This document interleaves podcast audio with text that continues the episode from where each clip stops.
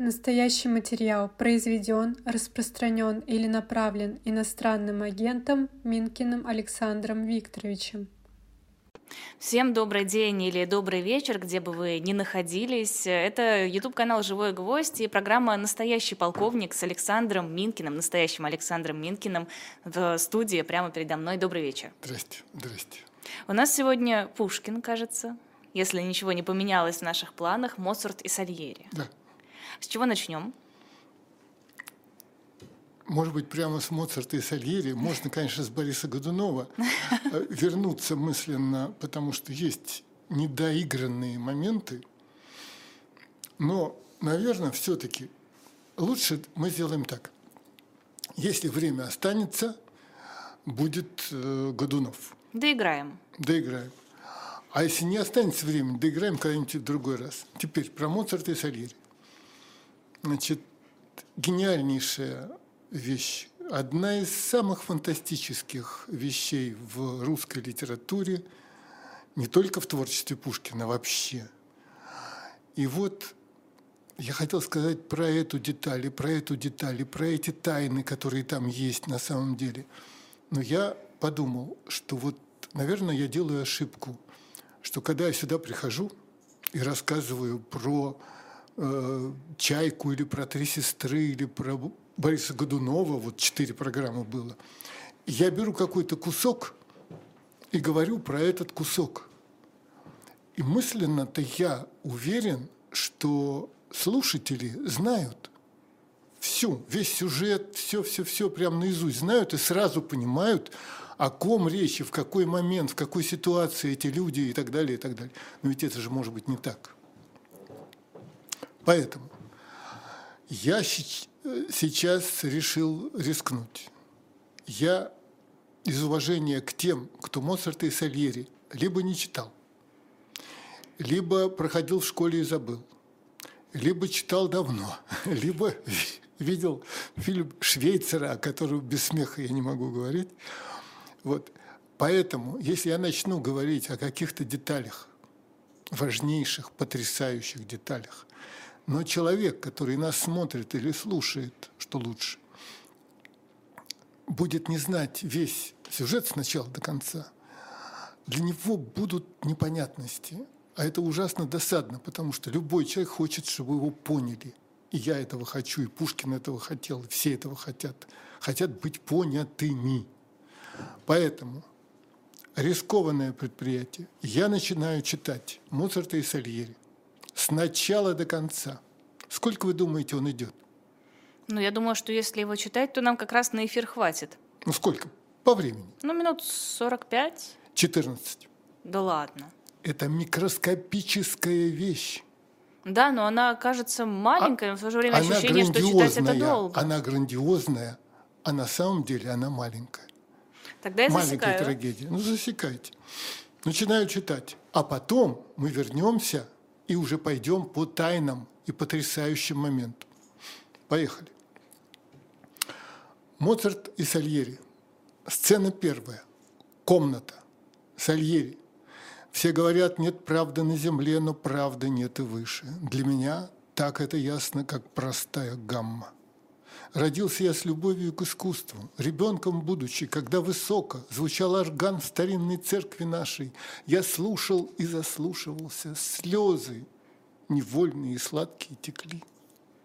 Отверг я рано праздные забавы. Науки, чуждые музыки, были постылы мне, от них отрекся я, упрямо и надменно от них отрекся я, и предался одной музыке, труден первый шаг, искушен первый путь, преодолел я ранние невзгоды, ремесло поставил я под ножием искусству, я сделался ремесленник, перстам придал послушную сухую беглость и верность уху, звуки умертвив, музыку я разъял, как труп. Поверил я алгебре и гармонию. Тогда уже дерзнул в науке искушенный предаться неге творческой мечты. Я стал творить, но в тишине, но в тайне, не смея помышлять еще о славе. Я сделался, нередко просидев в безмолвной келье 2-3 дня, позабыв и сон, и пищу, вкусив восторг и слезы вдохновения, я жег мой труд и холодно смотрел, как мысль моя и звуки мной рожденны, пылая с легким дымом, исчезали. Что говорю?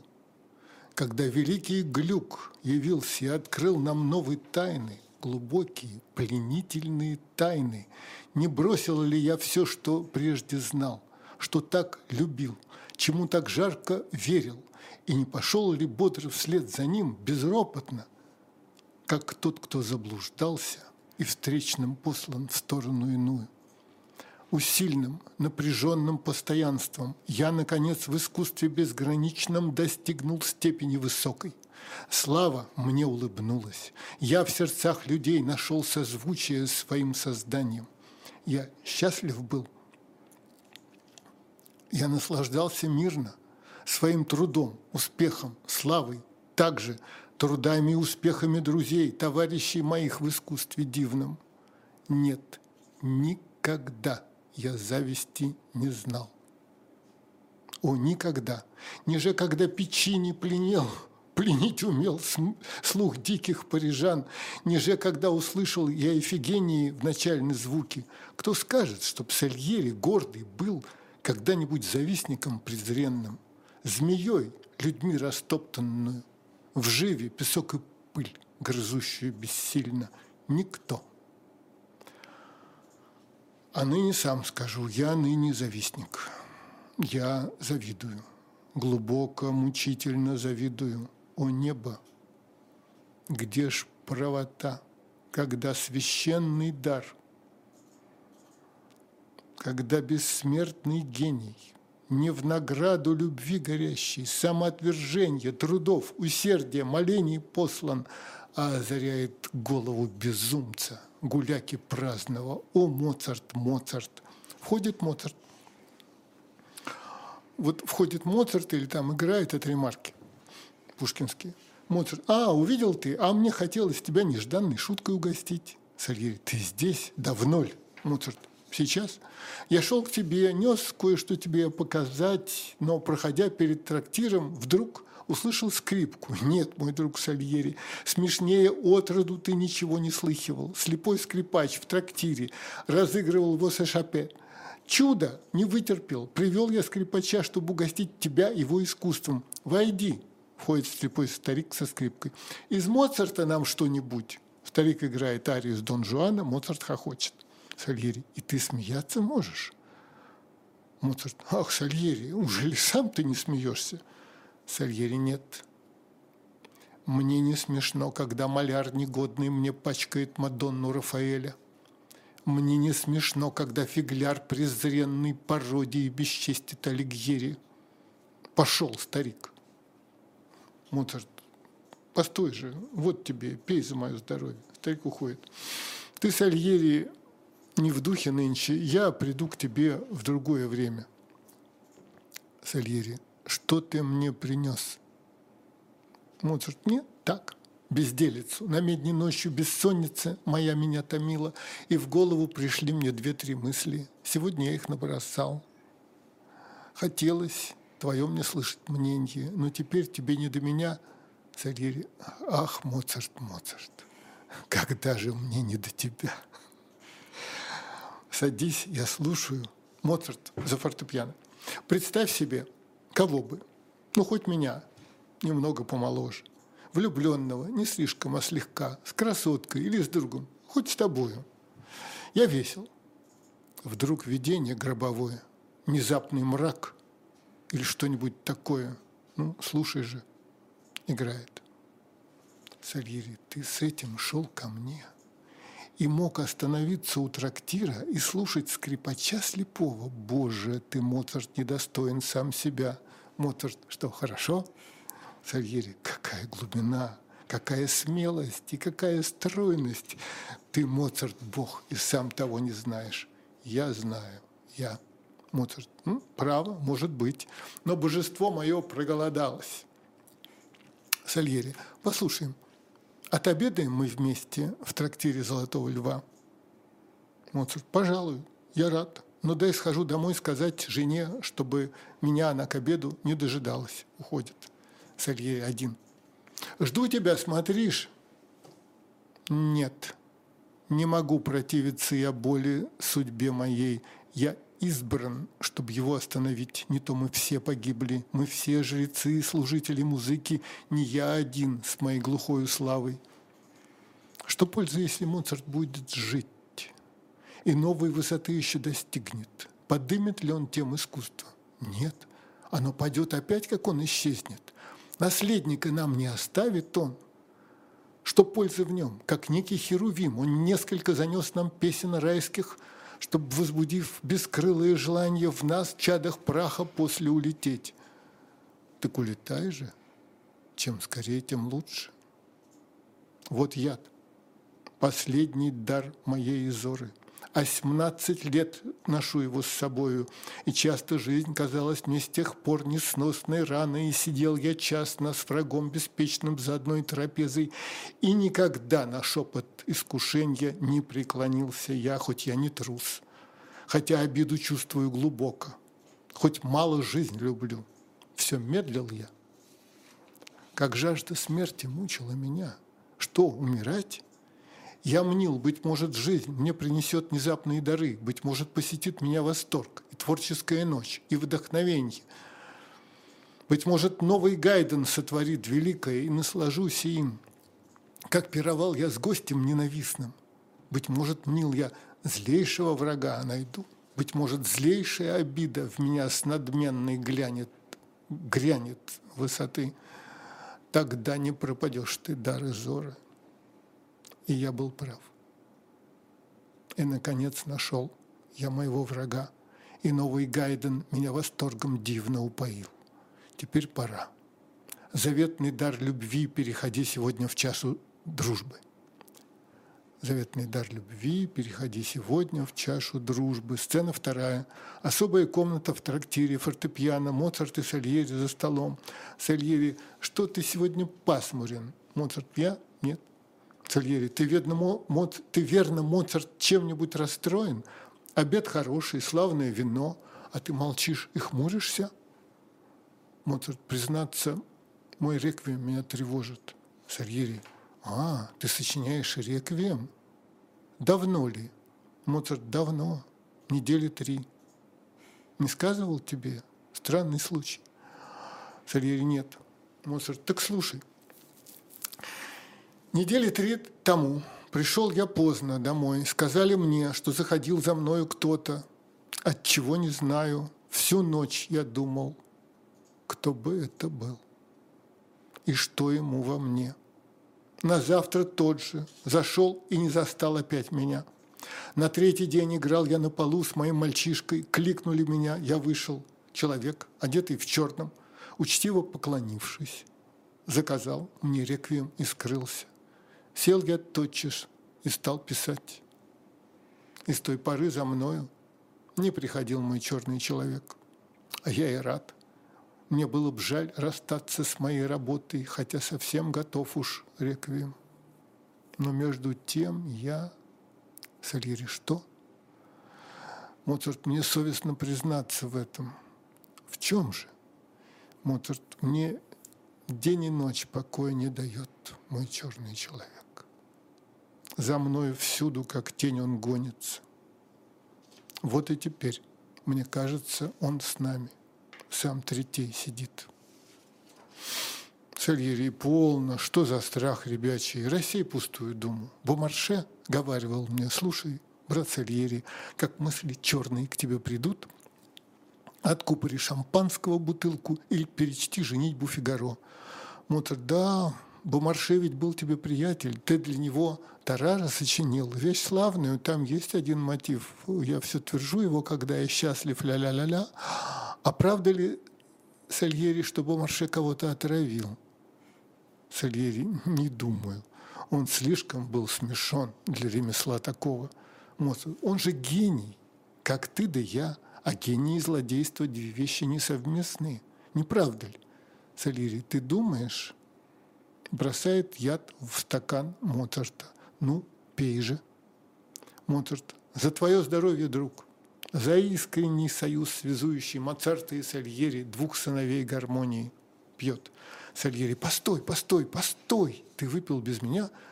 Моцарт бросает салфетку на стол. «Довольно, сыт я», идет к фортепиано. «Слушай же, Сальери, мой реквием играет». «Ты плачешь, Сальери?» Эти слезы впервые лью, и больно, и приятно, как будто тяжкий совершил я долг, как будто нож целебный мне отсек страдавший член. Друг Моцарт, эти слезы, не замечай их, продолжай, спеши еще наполнить звуками мне душу. Моцарт: когда бы все так чувствовали силу гармонии, но нет, тогда бы не мог и мир существовать. Никто бы не стал заботиться о нуждах низкой жизни, все предались бы вольному искусству, нас мало избранных, счастливцев праздных, единого прекрасного жрецов, пренебрегающих презренной пользой. Не правда ли? Но я нынче нездоров, мне что-то тяжело, пойду засну. Прощай же, Сальери, до свидания. Сальери один: ты заснешь надолго, Моцарт. Неужели он прав, и я не гений? Гений и злодейство, где вещи несовместные, неправда. А Буонаротти? Или это сказка тупой бессмысленной толпы, и не был убийцей создатель Ватикана? Все. Не знаю, сколько прошло, может, больше, чем 14 минут. 13. Да что вы! Вы даже уплотнили. Вот, хотя я пару раз сбился и пару раз отвлекся. Ну, насчет «не был убийцей создатель Ватикана» это общеизвестно. Значит, про Микеланджело говорили, чтобы нарисовать правильно человека, умирающего, предположим, или мертвого, вот это вот снятие со креста, Пьета, он кого-то там убил, и у себя в мастерской вот этот труп был ему моделью. Ну, это значит, что люди, которые это рассказывают, как бы считают, что у Микеланджело Буонаротти не хватало воображения, чтобы правильно нарисовать мертвое тело. Теперь начнем, благословясь. Во-первых, уважаемые зрители и слушатели, я иногда заглядываю в комментарии, и я вижу, что Борис Годунов не убивал этого царевича Дмитрия. Я еще раз скажу, пожалуйста, мы здесь говорим только о персонажах великой литературы. В данном случае Моцарт и Сальери – это не исторические фигуры, которые где-то когда-то жили. Это персонажи маленькой трагедии Пушкина. Все. Они существуют в голове у Пушкина. Поэтому, если они старше или моложе, отравлял, не отравлял, в реальности, в данном случае для нас не имеет значения. Для нас имеет значение другое. Первую фразу помните? С чего начинается? Сальери: все говорят с нуля, сразу до небес, без всякого, это вот вертикальный взлет. Первые фразы Сальери: все говорят, нет правды на земле, но правды нет и выше. Для меня так это ясно, как простая гамма. Что это означает, когда он говорит, правды нет и выше? Это значит… что Бог тоже несправедлив. Или его нет, или он несправедлив. Вообще Бог несправедлив не может быть. Ну, потому что если ты признаешь Бога, значит, ты признаешь его всеблагим, и так далее, и так далее, и так далее.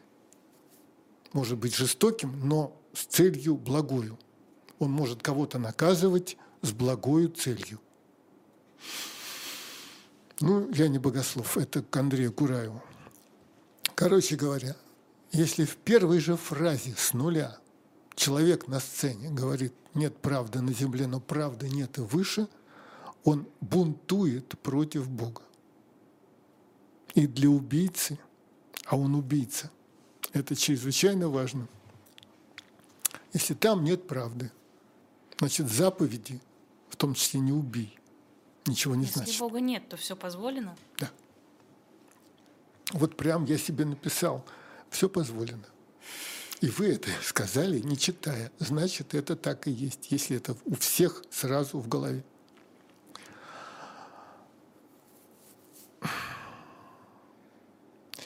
Там есть место в начале, когда Сальери говорит, когда он был молодой, что звуки умертвив, музыку я разъел как труп. Это как бы плохая характеристика, но это не так. Это ноты на бумаге. И действительно, люди, которые посвящают себя музыке, они изучают гармонию, там, сольфеджио. Я не музыкант, не знаю, но это и есть ноты, расчеты. Я помню, как Градский мне рассказывал про гениальность Баха. И я, к сожалению, не могу рассказ Градского повторить, потому что он употреблял музыкальные термины, которые, пока он говорил, были мне понятны. Но это как бы вот ты смотришь на фигурное катание, и тебе понятно. Но ты же этого не можешь повторить. Даже описать трудно. Ты не можешь понять, это там было 4 оборота или 3. А у Баха их 12. Или 16. Или столько, сколько он хочет. И здесь, после этого вступления, вот все говорят, нет правды на земле, но правда. Сальери начинает рассказывать, как он шел, как он учился, как он старался, как он достиг того, сего, 5-го, 10-го. И этот его монолог заканчивается опять, как в начале. В конце монолога он говорит: «О небо, мучительно завидую, о небо, где ж правота, когда священный дар, когда бессмертный гений не в награду любви горящей, самоотвержения, трудов, усердия, молений послан, а озаряет голову безумца». Священный дар. Это значит вот оттуда. Это все-таки с небес. Он, не могу сказать, расхристанный, вот такой раздерганный, потому что он внутри убийца. И он постоянно ищет себе оправдание. Вот это вот несправедливо. А я же за справедливость, я его сейчас убью ради справедливости. У меня был потрясающий случай, я должен отвлечься. В свое время Парижский театр Гранд-Опера захотела, чтобы Юрий Любимов поставил там «Пиковую даму». И была создана команда, создана. Значит, режиссер Юрий Любимов, художник Давид Боровский, композитор Альфред Шнитке и дирижер Геннадий Рождественский. И вот они поехали в Париж, и они начали там все, и там уже сделали декорации, потратили $1 миллион, тра-та-та, все готово. В это время вдруг в «Правде» появляется статья Журайтиса, дирижер-композитор Альгис Журайтис, который пишет, что готовится надругательство, что это издевательство, что это губит русскую культуру. То же самое, это знакомые мотивы. И эту постановочную группу отозвали, запретили постановку. Запретили. Когда случилась перестройка, и я в результате каких-то случайностей оказался в «Огоньке» у Коротича тогда, это 88 год, я подумал, вот написать бы про эту историю. И я написал про эту историю постановки. И заголовок был «Пиковая дама», а над заголовком «Александр Минкин». И мне так хотелось, чтобы вот вышел журнал «Огонёк», а он тогда был у всех. Вот входишь в самолет, сидит 150 человек, и у них у всех журнал «Огонёк». Входишь в метро, то же самое. И я разделил эту историю на главы, и к этим главам у меня были эпиграфы из Моцарта или Сальери. И там вот, например, в одном месте: «Что пользы, если Моцарт будет жив и новой высоты еще достигнет? Подымет ли он тему искусства? Нет». И вот такие эпиграфы из Моцарта и Сальери. Коротич, известный своей храбростью в мифологии. Эпиграфы убрать. Я говорю, как его звали-то, я забыл. Алексеевич, господи. В общем, я ему говорю, что ну почему, ну это же Пушкин, ну это же вот «Пиковая дама», «Моцарт и Сальери», это все. И Коротич сказал гениальную фразу, которую я запомнил. Вы ищете его имя? Да. Ну и что получилось? Виталий Алексеевич? Да, Виталий Алексеевич. Я говорю, Виталий Алексеевич, ну Пушкин, тра-ля-ля. И он мне говорит, я не могу допустить, чтобы главный редактор «Правды», член ЦК КПСС, ассоциировался с Сальери. А я стал настаивать, а Коротич разозлился. И в результате этого... Мою фамилию уже из гранок убрали. И получилось так. «Пиковая дама», потом вот эти все интервью со Шнитке, с Рождественским, с Любимым, с Боровским. А внизу, в конце, материал подготовил Александр Менкин. Подготовил. Ну, ты... Обидно, обидно, конечно. Ну, ничего. Так вот. Проблема... Сальери же очень умный человек, но он прокалывается постоянно. Когда Моцарт привел слепого скрипача, и скрипач фальшивит из Моцарта нам что-нибудь, Моцарт хохочет, а Сальери говорит, мне не смешно. Когда фигляр презренный мне пачкает... Нет, когда маляр презренный мне пачкает Мадонну Рафаэля, когда пародия бесчестит Сальери. Вот я вам хочу сказать. Я вчера и немножко сегодня открыл на Ютубе фильм Швейцера «Маленькие трагедии». И там в числе этих 4 или 3,5 маленьких трагедий, ну, Моцарт и Сальери, «Скупой рыцарь», что там еще-то, ну, «Пир во время чумы» и «Египетские ночи» он туда вставил. Ей-богу, это ужасно. Вот здесь, в этой пьесе, 2 человека. Только 2. Моцарт и Сальери. Ну, на минуту появляется слепой скрипач и ни слова не говорит. Он только попиликал и ушел. Мы даже не знаем, что он там. В трактире никакого официанта, никакого сомелье, никаких девок, никаких ничего. 2 человека вот в этом пространстве. Если вы включите фильм Швейцера, вы увидите огромную толпу. Что она там делает? Черт их знает. Во-первых, Сальери... с этими мыслями про убийство, и как он завистник, и завидует глубоко, он в каких-то полях ходит, в каких-то лесах бродит, к дереву прислоняется. Можете показать Смоктуновского вот это вот Сальери, который говорит, я ныне завидую, завидую глубоко.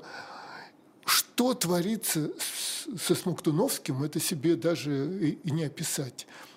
Я очень хочу сказать, я считаю его гениальным актером.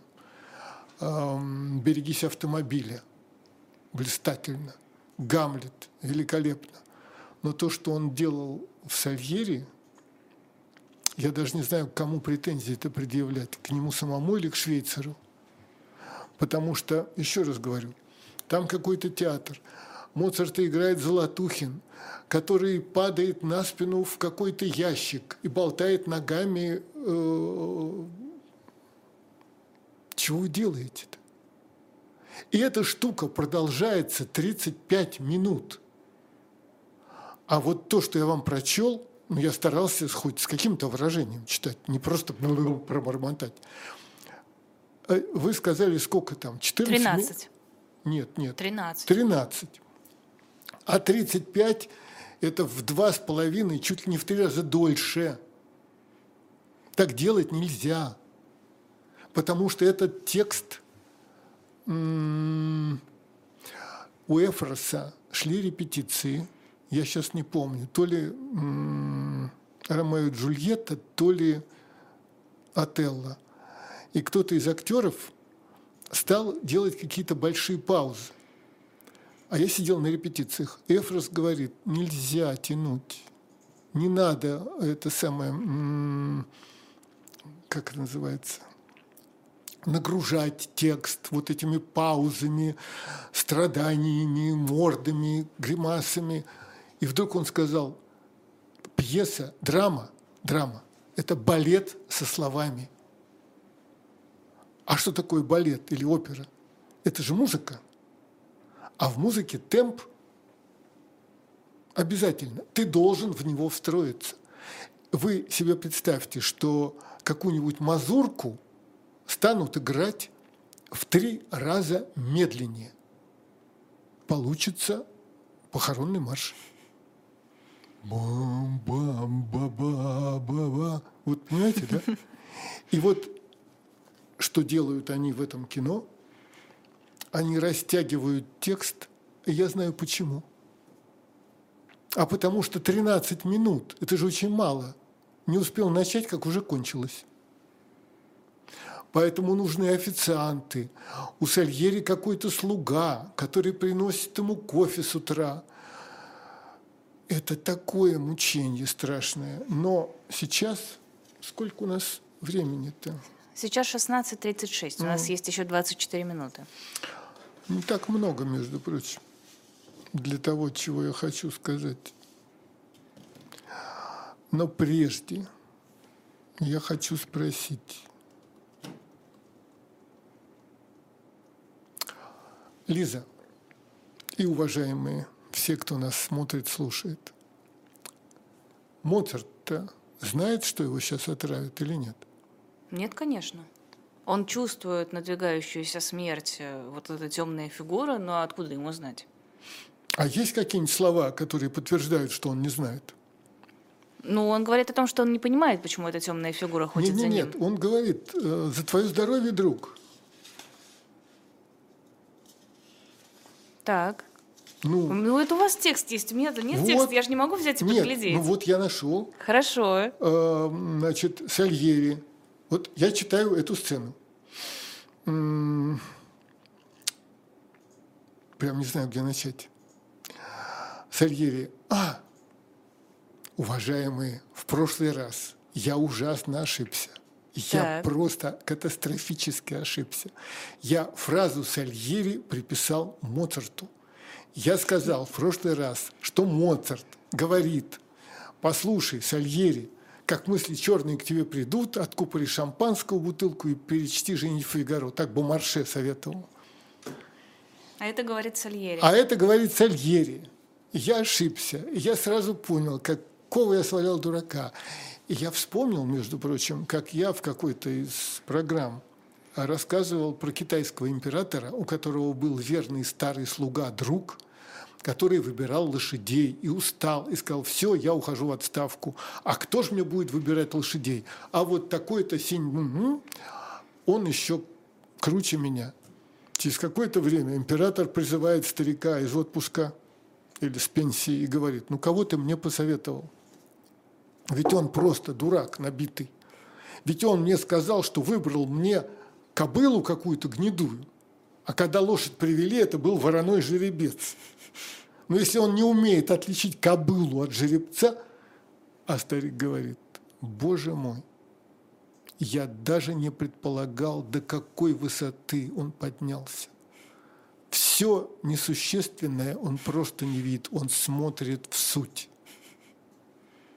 И действительно, лошадь оказалась непревзойденная. В данном случае для меня было важно, что Пушкин в этой своей трагедии вставляет реплику про Фигаро, про Бомарше и Фигаро. Мог не вставить, это Пушкин делает. Это не Сальери говорит. Хотя в пьесе, в трагедии это говорит Сальери, это Пушкин ему вставляет эту реплику. Вот я и говорил, а с чего бы вдруг? И вот тогда я читал этот монолог Фигаро. Мы к нему вернемся на секунду. Если не в этот раз, то в следующий. Давайте про предчувствие смерти. Вы спрашивали, знал ли Моцарт, что его отравят? Вот в том-то и дело. Это и есть главная загадка. Я об нее споткнулся, или я в нее провалился в 80-м году. 43 года назад. Потом, через 17 лет, в 97-м, работая какое-то время в «Новой газете», я про это написал. Текст так и называется «Моцарт и Сальери». А почему в заголовке «Сальери» с маленькой буквы? Вы думаете, это опечатка? Нет, я знаю, что вы это сделали специально. Может быть, потому что «Сальери» много? Вот. «Сальери» по-русски множественное число. Твари. Сальери, твари. Вот эти вот, это вот они. Во множественном числе, потому что гений один, а их много, которые хотят его убить, которые его ненавидят. И это потрясающая ненависть, потому что нормальный убийца, предположим, убивает короля, чтобы стать королем. Как Клавдий в «Гамлете». Он убивает родного брата, чтобы завладеть троном в Дании. Также и дворцовые перевороты все, чтобы стать королем. Кто-то убивает, чтобы ограбить, забрать богатство. Кто-то убивает, чтобы забрать женщину. У них у всех есть резон. Кто-то убивает из мести. Все равно. А вот когда ты убиваешь, вот как Сальери Моцарта, ты заранее знаешь, что его дар к тебе не перейдет. Ничего ты не получишь. Ты не получишь ничего. Ты просто убийца. И вот когда идет у них речь об Омарше, Моцарт говорит: да, об Омарше ведь был тебе приятель, ты для него тара расчинил.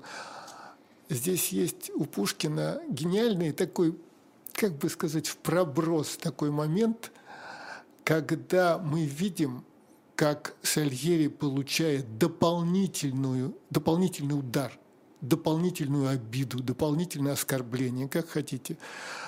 Откупри шампанского бутылку или перечти женитьбу Фигаро, говорит Сальери. Моцарт: да, Бомарше ведь был тебе приятель, ты для него тарару сочинил, вещь славную, там есть один мотив. Что? Похвалил. Угу. Вещь славную, там есть один мотив. И он спохватился и говорит: я все твержу его, когда я счастлив, ля-ля-ля-ля. Понятно, да? У вас в стихах есть одна хорошая рифма. Да, спасибо, удачная строчка. И дальше вопрос потрясающий. А правда ли Сальери, чтобы Марше кого-то отравил? Ответ ужасный. Сальери: не думаю. Он слишком был смешон для ремесла такого. Боже ты мой, это ты не про эксцесс, ты про ремесло? Если это ремесло, значит, перед нами убийца, который все продумал. Это не эксцесс, это не импульс. Он сам, Сальери, называет это ремеслом. Понятно, да? И дальше. А Моцарт говорит: он же гений, как ты, да я, а гений и злодейство — две вещи несовместные. Не правда ли? Сальери: ты думаешь? И дальше ремарка. Бросает яд в стакан Моцарта. Пей же. Моцарт: за твое здоровье, друг, за искренний союз, связующий Моцарта и Сальери. И вот все, Лиза, вы не одиноки, говорят. Конечно, он не знает. Конечно, он не знает. Он же говорит: друг. Вы думаете, что он специально это, да? Я не взял с собой книжку одну, но я знаю этот текст наизусть. Значит, схватили одного, стражники. А перед тем, как его схватили стражники, к нему подошел человек и поцеловал его. Подходит и целует. И этот поцелованный говорит, не помните что? Он говорит, друг, для чего ты пришел? Если вы откроете Евангелие от Матфея, вот поверьте, вы там прочтете. Иуда подходит, целует, потому что он договорился, что кого поцелую, того и берите. Подходит, целует. Иисус ему говорит, друг, для чего ты пришел? За твое здоровье, друг. За искренний союз, связующий Моцарта и Сальери. Как вам это? Впечатляет, но все-таки, когда Иисус, зная, что его предают, шел на смерть... А зачем друг-то он сказал? Что он шел на смерть? Ладно, ладно, зачем? Он говорит, друг. Он мог бы сказать... прощение. Ладно, он мог бы сказать, я тебя прощаю. Он говорит, друг, для чего ты пришел? Друг-то он сказал или не сказал? В Евангелии написано, что сказал. И не только у Матфея. Я думаю, что если бы он не сказал, друг, для чего ты пришел, Иуда бы не повесился. И вот точно так же Сальери настигает эта штука. Неужели он прав, и я не гений? Значит, если Моцарт не знает, что его отравляют, он умирает по ошибке. Это совсем неинтересно. Это просто чепуха. Ну, не знал и выпил тухлятину. Хорошо, но если он знал, что его отравят, зачем? А зачем берлинский пациент вернулся? Он же знал, что его посадят. Не хочу в политику, ни за что на свете не хочу в политику, мы здесь не для этого. Да мы все уже там. Хорошо, но так вот, в случае с Иисусом и с берлинским пациентом, как вы выразились, это в случае Иисуса искупление... Что? Какое искупление? Искупление человеческих грехов. Мы же концепция христианства. Иисус за всех нас пострадал и умер, мы теперь человечество очистилось и живем... Это потом. Так. Это все потом. Я не говорю про то, чего, зачем, почему. Я говорю, зачем. Он сказал, друг, для чего ты пришел? Хотя он знает наизусть. Он всеведущий. Потому что Иисус – это про любовь. Вне зависимости. Да, про любовь. Обязательно про любовь. Конечно, про любовь. Только зачем другом-то называть убийцу? Кем называть? Негодяем? Никем. Для него в том-то и дело, что для него все еще друг. Для него каждый человек – это человек, заслуживающий любви. Как хотите. Во-первых, не все заслуживают любви. Вы заблуждаетесь. Это ваше мнение или Иисуса? Безусловно, это его мнение. Откройте Евангелие, там прочтете. А кто соблазнит малых сих, тому камень на шею в воду утопить. Это любовь. Он просто прямо говорит, кто соблазнит малых сих, детей или невежественных людей, неважно, там лучше бы камень на шею и в воду. Поэтому не будем, честное слово, лучше с Кураевым вы про это поговорите, про вот это вот, про всепрощение. И Кураева спросите, а вот с этими-то, кому камень на шею и воду, то как с ними быть-то? Вычеркнуть? Хорошо, давайте... Я не хочу вас огорчать. Так вот, что там, 11 минут, слава богу. А давайте я про книжки расскажу. Да, еще хочу сказать... Я хочу вернуться на секунду. Боюсь, что вот эти паузы портят всю программу. Но я же не выучил наизусть, что говорить-то. Мы же тут живьем. Но без пауз нельзя. И поэтому, когда ты начинаешь думать, возникает пауза. И вообще, я заметил, что я очень медленно говорю, и мне бы надо брать пример от Шульман. Вот, потому что ну, так же нельзя медленно говорить. Скажите, что хотели про книжки. Ну что вы так печально? У нас на shop.diletant.media появились две прекрасные книжки. Одна из них написана Александром Минкиным. Называется она «Немой Онегин». И вторая тоже написана Александром Минкиным. Называется она «Чайка на воде». Их можно купить в комплекте. Две штуки, они получатся дешевле, чем покупать их по отдельности.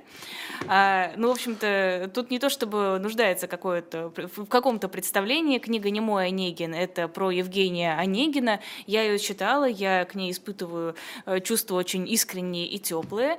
Книгу «Чайку на воде» я еще не успела прочитать. Вы уж простите меня, пожалуйста, надеюсь, вы еще хотите после этого вести со мной эфиры. Конечно. Роман о комедии и роман о поэме.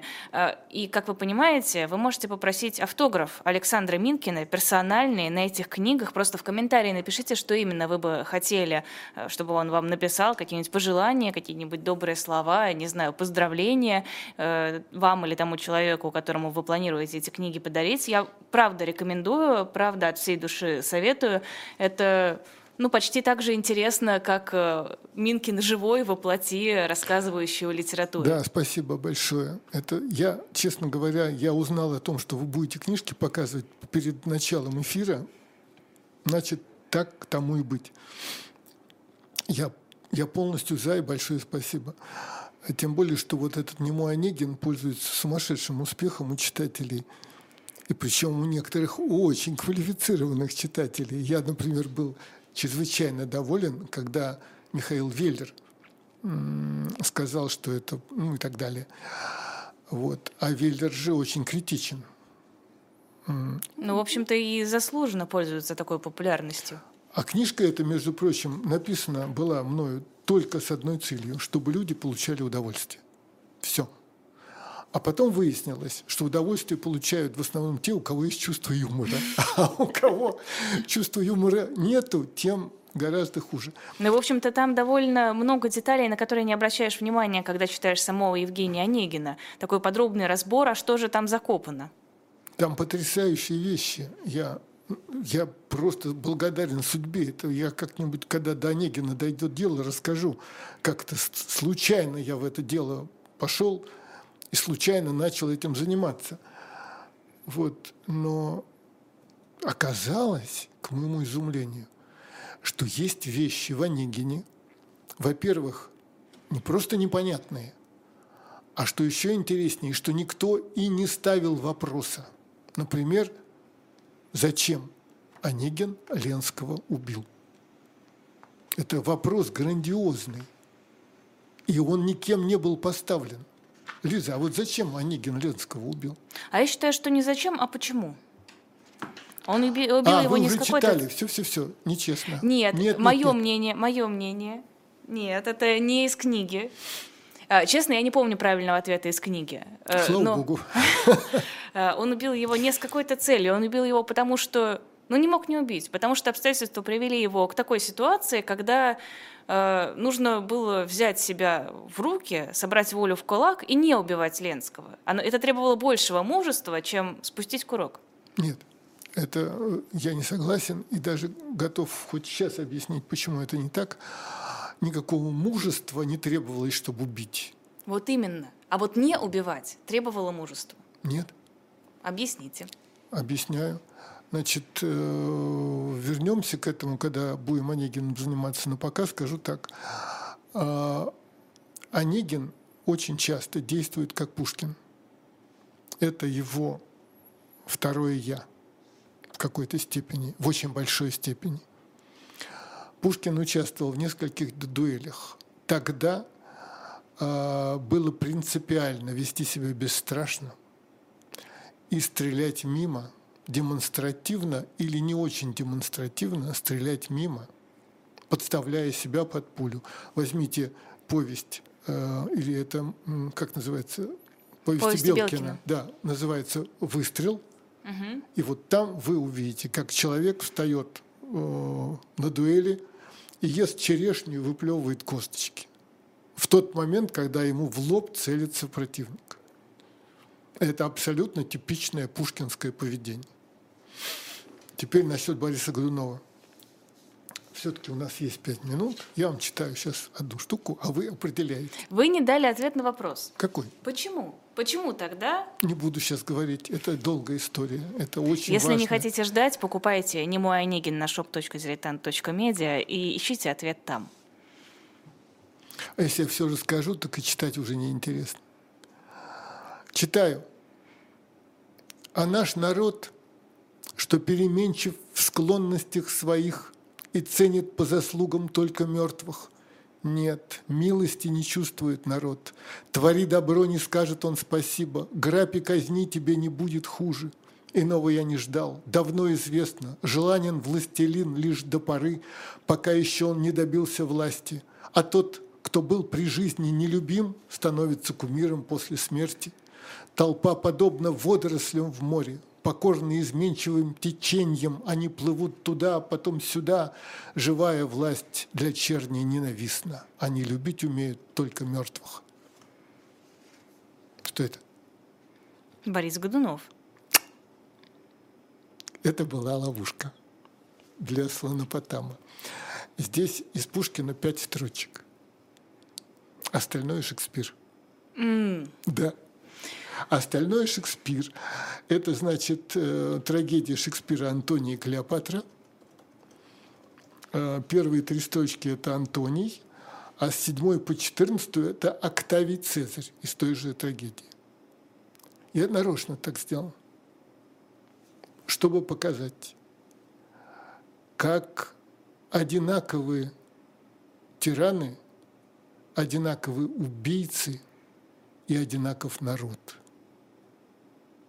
Любить умеют только мертвых. Живая власть для черни ненавистна. А вот это прекрасные слова. Нет, милости не чувствует народ. Грабь и казни, тебе не будет хуже. Твори добро, не скажет он спасибо. И вот я нарочно совместил 5 строчек Пушкина и сколько там, 12 шекспировских. Просто вот так вот. Коварно. Угу. Да. Это же очень интересно, это очень важно. Ой, у Пушкина же есть прямо где-то. Про Шекспира успею или нет? Что? Что нужно? Не успею, собака. Ну вы намекните. Да нет же, у меня же где-то было.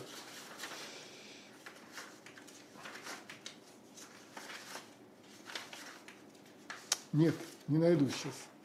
Но зато нашел другое. Как раз вот эти нам 1,5 минуты хватит. Читаю текст. Есть книга. Слушайте, Лиза, внимательно.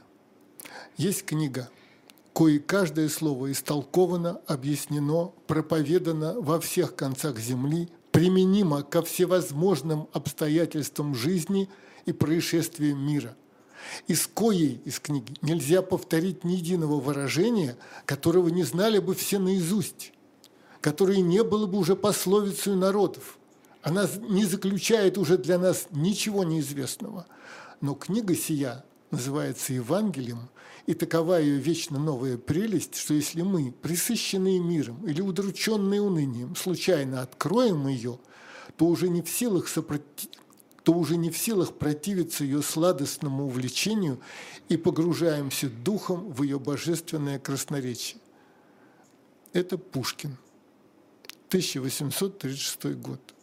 Я это читаю для всех, кто хватается за Гаврилиаду и считает, что Пушкин атеист. Но Гаврилиаду написал очень-очень-очень молодой человек, и потом всю жизнь сожалел об этом. Это важно, потому что огромное заблуждение считать Пушкина атеистом. Вся его жизнь опровергает это этот глупый ярлык. Слово «ярлык», я сказал, на мне теперь висит. Там было приведено? Конечно, конечно. Ну, слава Богу. Не переживайте, мы обо всем позаботились. Уважаемые слушатели, я теперь объявлен иноагентом. Это отвратительно, но ничего не поделаешь. Друзья, спасибо вам огромное. Вам еще большее спасибо. Нам пора заканчивать. После нашего эфира будет пауза. Потом в 18:05 будет программа «Дилетанты» на YouTube-канале «Дилетант». Будут говорить про Ленина, последние годы и судьбу революции. И в 20:05, как обычно, программа «2024» с Максимом Курниковым. И в гостях Карина Москаленко. Большое спасибо и увидимся с вами завтра в 9 часов утра в утреннем развороте.